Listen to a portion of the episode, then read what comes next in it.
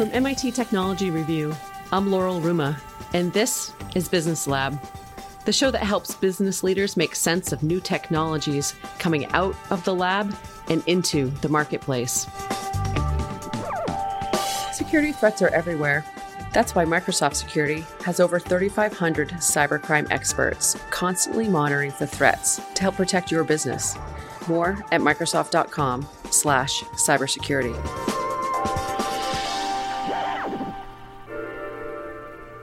Our topic today is security and privacy, but more specifically, designing your products and company with a security and privacy first mentality. We'll also explore how government regulation of data will continue to affect organizations, as well as opting out, because privacy is a form of freedom. Two words for you facial recognition. My guest is Dr. Ann Cavoukian, who is an expert on privacy and for three terms, she was the Information and Privacy Commissioner for Ontario, Canada. Currently, Dr. Cavoukian is the Executive Director of the Global Privacy and Security by Design Center, as well as a Senior Fellow of the Ted Rogers Leadership Center at Ryerson University. Dr. Cavoukian created the Privacy by Design framework and advocated and won for its inclusion in various government regulation, including GDPR. Ann, thank you for joining me on Business Lab. Oh, my pleasure. Thank you for inviting me. So, to start, why is privacy and security so important to you personally? Oh, privacy forms the foundation of our freedom. You cannot have free and democratic societies without a solid foundation of privacy. And we know this. Look at history. It's no accident that Germany is the leading privacy and data protection country in the world. It's no accident they had to endure the abuses of the Third Reich. And when that ended, they said, never again, never again will we allow the state to strip us of our freedom and our privacy. And they've stood by that. When I was privacy commissioner, I went to a number of conferences in Germany. Every conference was started with a reference to that time. And they developed this term called informational self determination, that it should be the individual who determines the fate of his or her personal information. And they considered it to be such an important value, they enshrined it in their constitution in 1983. That is amazing. Could you imagine that happening in North America? Well, we're working towards that. You know, there has been such a acceptance of surveillance until recently. In the last two years, all of the public opinion polls, Pew Research, etc., have come in at the 90 percentile for concern about privacy. 90% very concerned about their privacy, 92% concerned about loss of control over their personal information. So people are getting exercised about this and they want their privacy back. And there is such a trust deficit right now in society, both in terms of private sector and public sector. So I think we're going to begin to see changes in this. I ask people, you cannot give up. Never give up. We always have to move forward towards our intended goals, and we can do this. Is this why you work so closely with governments? Because some companies and consumers and citizens may actually see governments as that third way to provide some kind of structure, framework, and regulation? Absolutely. The regulation will be critical in some areas like facial recognition and others, which we can talk about. But I also want to caution people government also has to be controlled in terms of their unauthorized uses of personal information. It's not like governments are, you know, protectors of privacy completely, not at all. In in my 3 terms as privacy commissioner, there was a different political party governing in each of the terms. And before they became the government, they were all interested in privacy wanted to protect consumers and citizens and the, the privacy was paramount. Then they became the government and everything changed. Then they wanted to control the information and gain access to it and, and use it uh, in their interests. So I caution people against both private and public sector. Can you outline generally the differences that you see between privacy and security? Let me be clear. Pri- while privacy subsumes a broader set of protections than security alone, in this day and age of daily cybersecurity attacks and data breaches, if you don't have a solid foundation of security from end to end with full lifecycle protection, you're not going to have any privacy. And I always like to get rid of the zero sum mindset of privacy versus security. utter nonsense. You need privacy wedded with security, privacy and security to protect everything. And you must have both. It's a, an absurd proposition that you can have one versus the other. That's the model I try to advance. And I work with cybersecurity companies and firms and to show how we can enhance privacy through security by offering the strongest data protection, end to end encryption, full lifecycle protection. We have to have that. Then it enables you to have privacy, meaning be in control of your information. Privacy is not about secrecy, it's all about personal control that you decide how you want your information used and to whom you wish to have it disclosed. You have to be in the driver's seat, and you can only do that if you've got a solid foundation of security. So, formally, privacy and security by design is this end to end mentality of building products as well as organizations? Yes, exactly. That's why I called my, my organization that Privacy and Security by Design Center. I wanted to people to understand that they have to be married together. It's critical. And, you know, I've been doing this work obviously for a long time. We're now beginning to see advances. And last year, I should add, Tim Berners Lee, the creator of the World Wide Web, he went public and he said, I'm devastated in what I created in the web. It's become this centralized honeypot for personal information that companies control, the Googles and Facebooks, and you know, give it out to third parties unknown without any authorization. He said, I'm devastated that I'm walking away from it. I'm creating a decentralized model. His model is called Solid. But the point is, it started the movement to decentralization. See, when your data is decentralized, retained under your control in a secure enclave in the cloud, for example, or wherever, then you decide how you want it used and who you want it shared with. As long as you're in control, then privacy is intact. And, and that's the model we are increasingly going to is this decentralized model where the individual will have be able to exert greater control over his or her personal information. It, it belongs to them, the individuals, not to the companies or the governments. So once the individuals start to be able to make these choices, companies will have to respond, and their data systems will necessarily become decentralized as well. Yes, and and they will respond favorably because.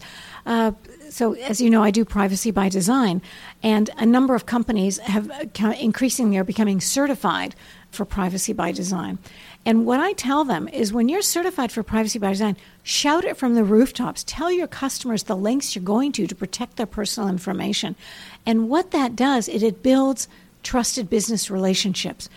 The trust which is dwindling returns. And what companies have told me is that when there's a secondary use for the personal information that they would like to gain access to, when they go back to their customers, they always are told, yes, you can have the information. I give you my consent to use it for that purpose.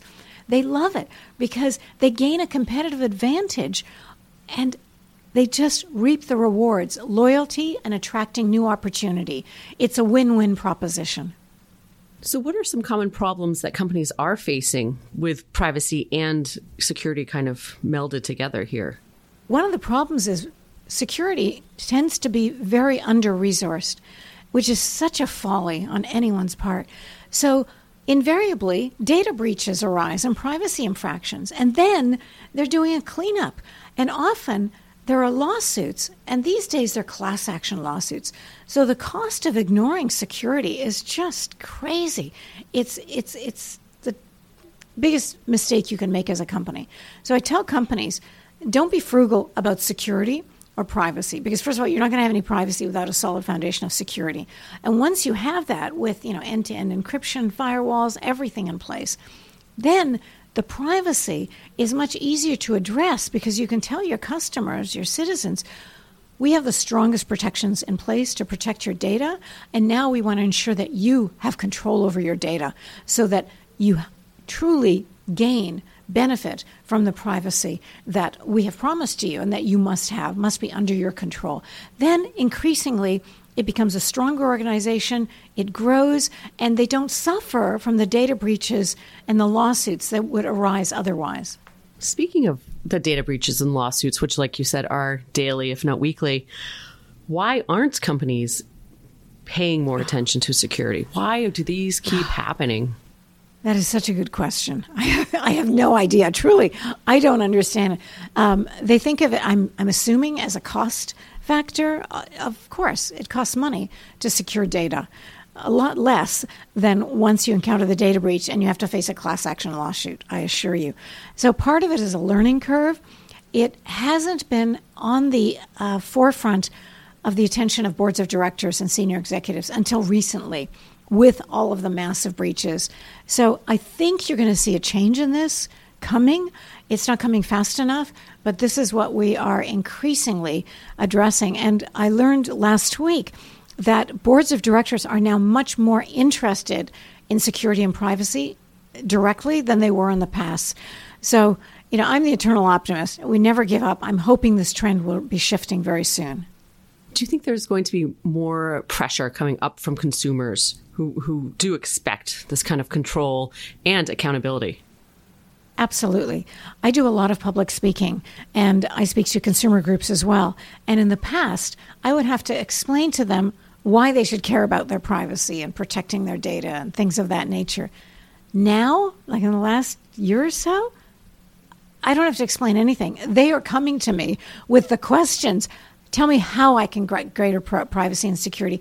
What do I have to do with businesses and with governments to, to explain to you know it's it's such it's very rewarding actually to see this shift.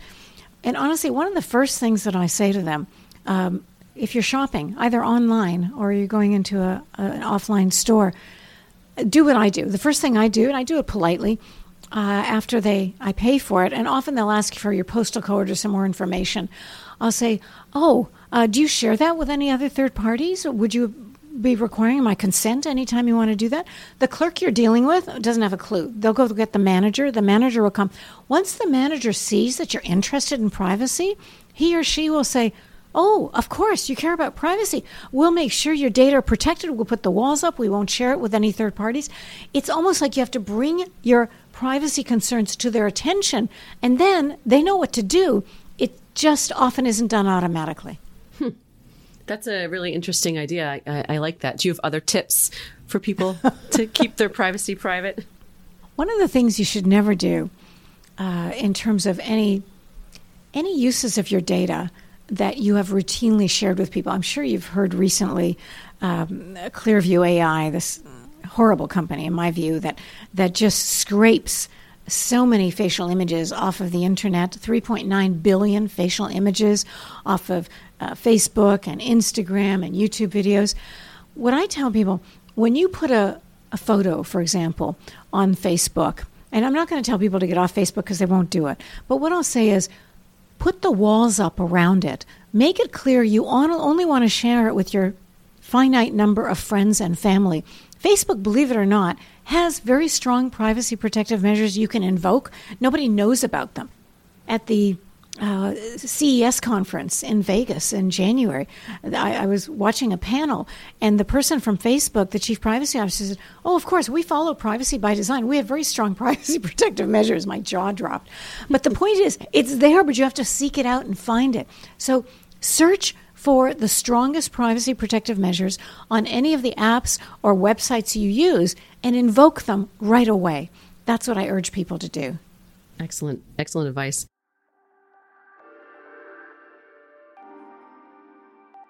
Cybersecurity isn't only about stopping the threats you see, it's about stopping the ones you can't see. That's why Microsoft Security employs over 3,500 cybercrime experts and uses AI to help anticipate, identify, and eliminate threats. So you can focus on growing your business, and Microsoft Security can focus on protecting it. Learn more at Microsoft.com/cybersecurity.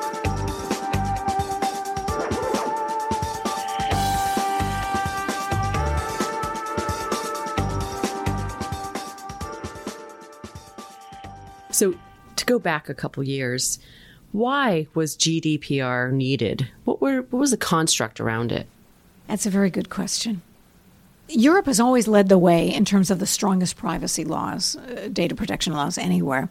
And they could see that concern was mounting increasingly in terms of unauthorized access to your data, surveillance use using that data and tracking your activities and this was getting wider and wider and as I said, you know, the, the roots of all the privacy abuses in Germany, etc., they care about this very deeply.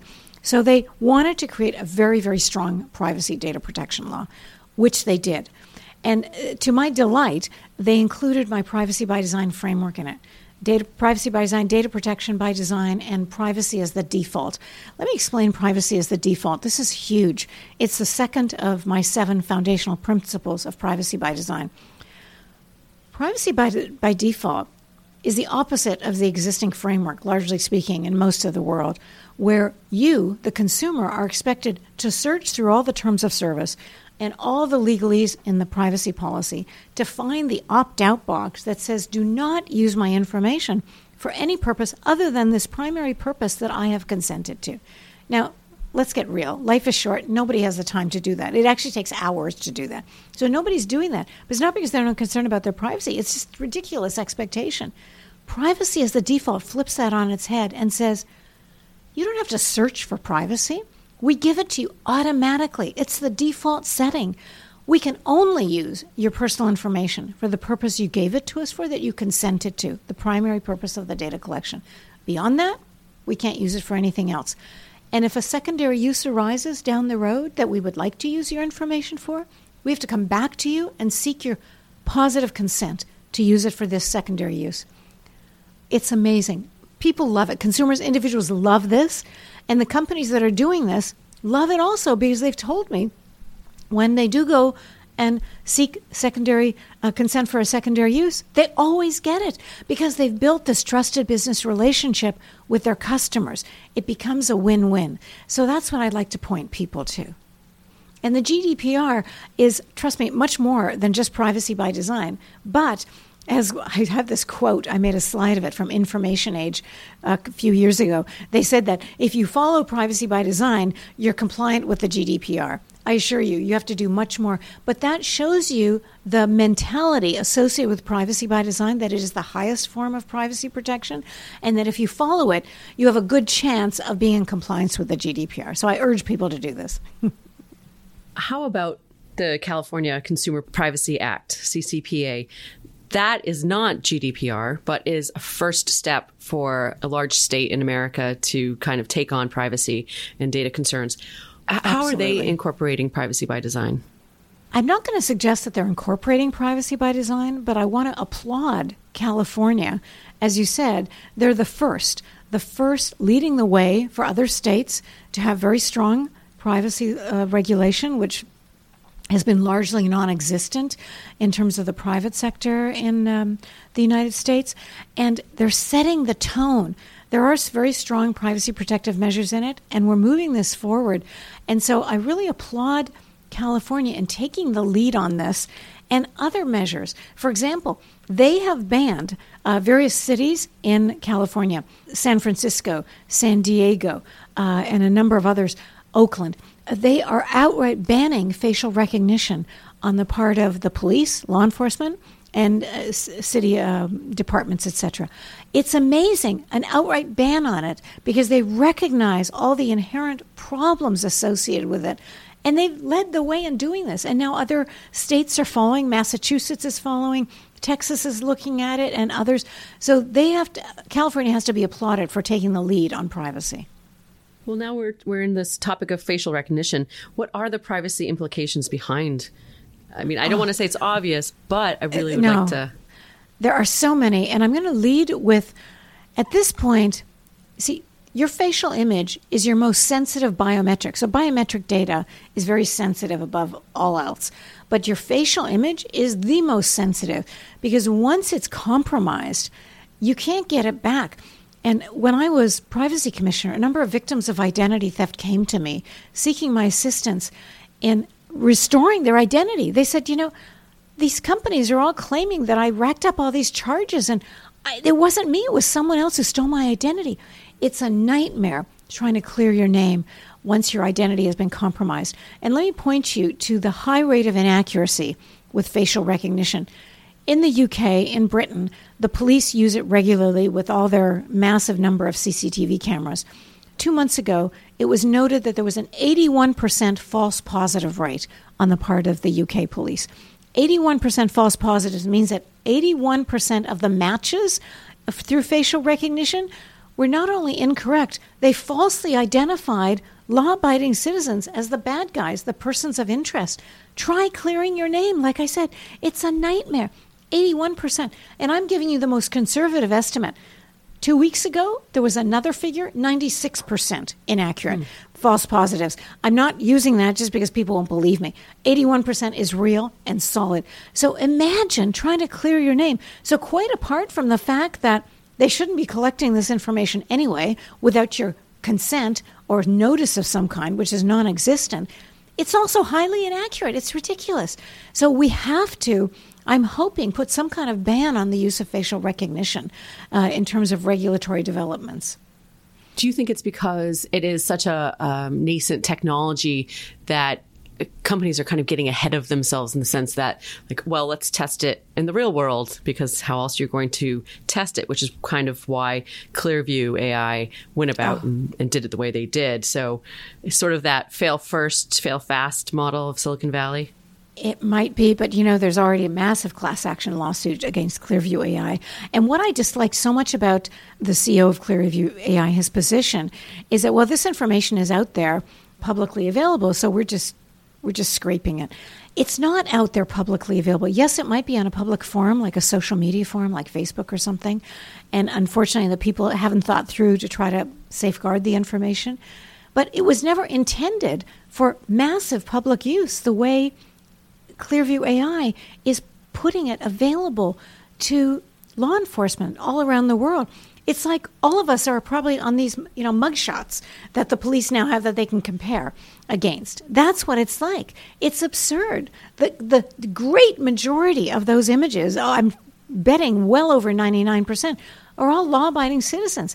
But now our facial images have been captured forevermore. It's completely unacceptable. And this also brings in the security aspect of securing this very sensitive biometric data. So it's not just obviously it's facial recognition, but it's also fingerprints, right? Because people Absolutely. are using that more and more for opening devices. How do companies secure that data and would you advocate for a second layer, a different layer of security for biometric data? Let me tell you about the strongest form of protection for biometric data. It's called biometric encryption. It was developed years ago uh, by Dr. George Tomko, and it works this way. Your biometric fingerprint, facial image, that's not what's captured in the database. What's captured is your biometrically encrypted information, something else. A 100 digit PIN number, great password, whatever. That becomes encrypted through the use of your biometric, either your face or finger, whatever, and that's what's retained. The beauty of it is if there is a, a massive cybersecurity attack and somehow they break into the, the biometrically encrypted data, what do they get? They don't get your biometric. They get your biometrically encrypted 100 digit PIN number that is meaningless or something else, nonsense mm. data. It's beautiful. It protects your biometric 100%, but still uses it in terms of the authentication that you're seeking or identification. It's a win win. So I give you that as an example. There are ways to use the benefits of biometrics and others in privacy and security protective ways. That's what we have to develop and, and really explore. So, security first, privacy first, ethics first, because we're looking at a pretty massive mind shift, aren't we? We are. And I always, I actually have a slide on this when I do it in my talks because it somehow people think ethics is somehow separate from privacy and security. Nonsense. Ethics has always been a part of privacy. And I take you back like to 1980 when the Code of Fair Information Practices was developed, which are principles that formed virtually all the privacy laws around the world. And I actually looked this up the meaning of ethics in the Oxford Dictionary because I wanted to see exactly how do they define it.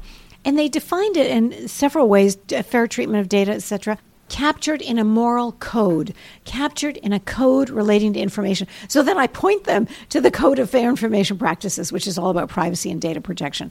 Long way of saying ethics absolutely critical, but is an inherent component of privacy. To suggest otherwise is folly. I'm now just preparing a, a new course that I'm going to be teaching in addition to privacy by design, I'm teaching a course on trust by design, which is all about ethics and trust. They're interwoven. And of course, the fair treatment and use of data is critical and how it's applied. But those have always been central tenets of privacy and data protection as well. So I'm going to take you back to the 80s and then bring you back to where we are. That's fantastic. And I think what we've learned today is that informational self determination is one of the most important things you can do, not just as a consumer, but as uh, an employee at a company, as well as a company, is just advocate for this because it, obviously it's not just, um, it, it affects everybody because you too are a consumer. You've captured it perfectly. Truly. That is the essence of it. And I've always applauded the Germans for developing that term, informational self determination. It nails it you get to determine the fate of your personal information. And one of the reasons why that's so important is context is key. Only you know the context associated with your data, the sensitivity or lack thereof. You know, I tell people, look, privacy is not a religion. You want to give away your information? Be my guest. As long as you make that determination and you've turned your mind to whether it's sensitive or not or whatever, uh, informational self determination captures it perfectly. Ann, thank you so much for joining us today on the Business Lab. This has been a fantastic discussion. It was my pleasure, Laurel. Thank you so much for inviting me to do this.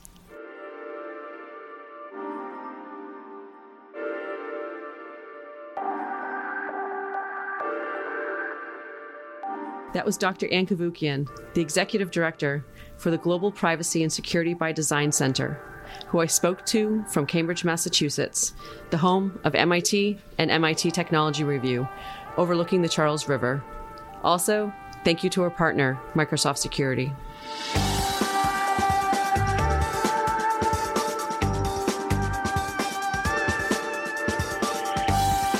That's it for this episode of the Business Lab. I'm your host, Laurel Ruma. I'm the Director of Insights, the custom publishing division of MIT Technology Review. We were founded in 1899 at the Massachusetts Institute of Technology, and you can find us in print, on the web, and at dozens of live events each year around the world. For more information about us and the show, please check out our website at technologyreview.com. The show is available wherever you get your podcasts. If you enjoyed this episode, we hope you'll take a moment to rate and review us. Business Lab is a production of MIT Technology Review. This episode was produced by Collective Next. Thanks for listening.